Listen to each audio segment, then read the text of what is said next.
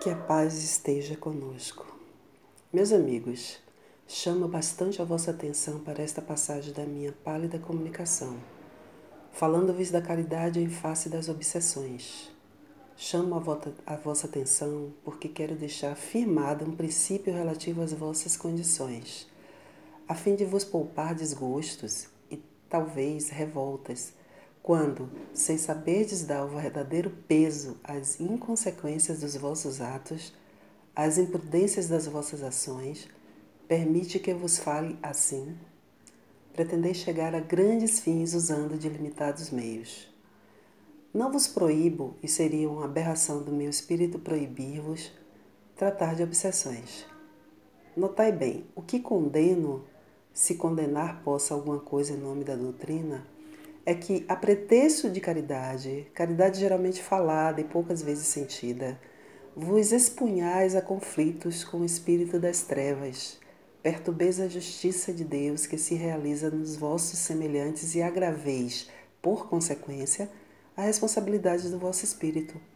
Por isso que muitas vezes, nesses tentames, longe de distribuirdes os, os sazonados frutos do Evangelho, distribuís os agudos espinhos da dor e do martírio.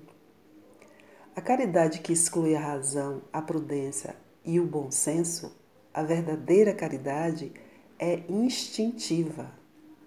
Não argumentemos com ela. Essa caridade constitui a poderosa força da alma que já não conhece restrições no infinito.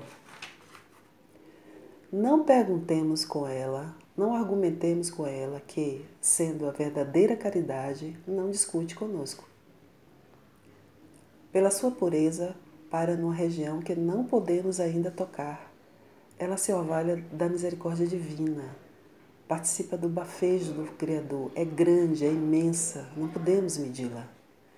Mas a caridade que obriga o espírito a cogitar dos meios, a caridade que discute, que atende a considerações sociais e prejuízos, essa caridade, antes de sentimentos filantrópicos, precisa ser analisada, precisa ser medida para servir de norma à nossa conduta sobre a terra.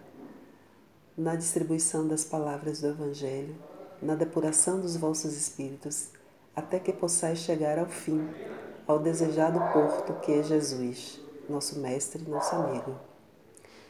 É imprescindível o estudo do obsesso, em quem vamos operar o trabalho que nos reclama a filantropia do coração. Estudo fisiológico e patológico, estudo das causas determinantes dos sofrimentos que nos comovem, estudo do meio em que vamos atuar, dos sentimentos religiosos daquele a quem pretendemos curar, das suas qualidades morais, dos seus princípios, da sua educação, do tempo, de tudo finalmente, que possa concorrer para a nossa orientação no trabalho que pretendemos fazer.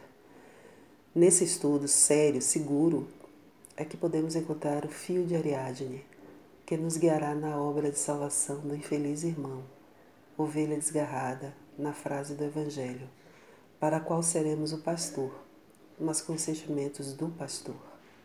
A palavra só deve entrar na casa do obsesso como coisa secundária. O que lhe devemos levar são sentimentos, são qualidades morais que se impunham. A fé do verdadeiro levita, a seriedade do verdadeiro sacerdote. E não há fugir desse pensamento, e não há fugir desse princípio.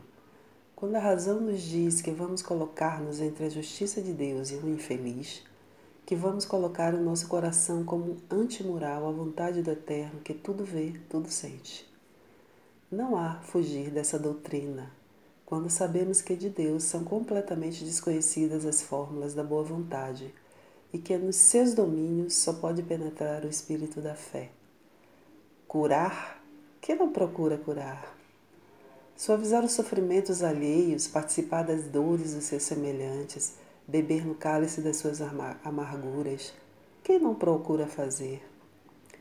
Todos quantos têm um sentimento cristão, todos os que não pulverizam os sentimentos do amor inato no coração das criaturas e aí coloco pela mão de Deus, e aí colocado pela mão de Deus.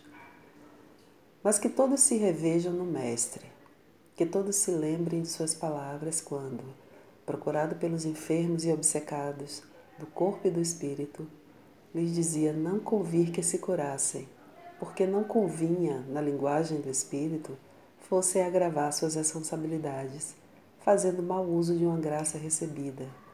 Ainda mais, não convinha se curassem porque necessitavam das provações e das expiações para se elevarem aos pés de Deus, o que não conseguiriam com a saúde do corpo, mas sim com a saúde do espírito. Amigos, deixo-vos para repouso do aparelho que me serve e não, continuar, não continuarei enquanto não me honrardes, solicitando meu concurso para o vosso estudo.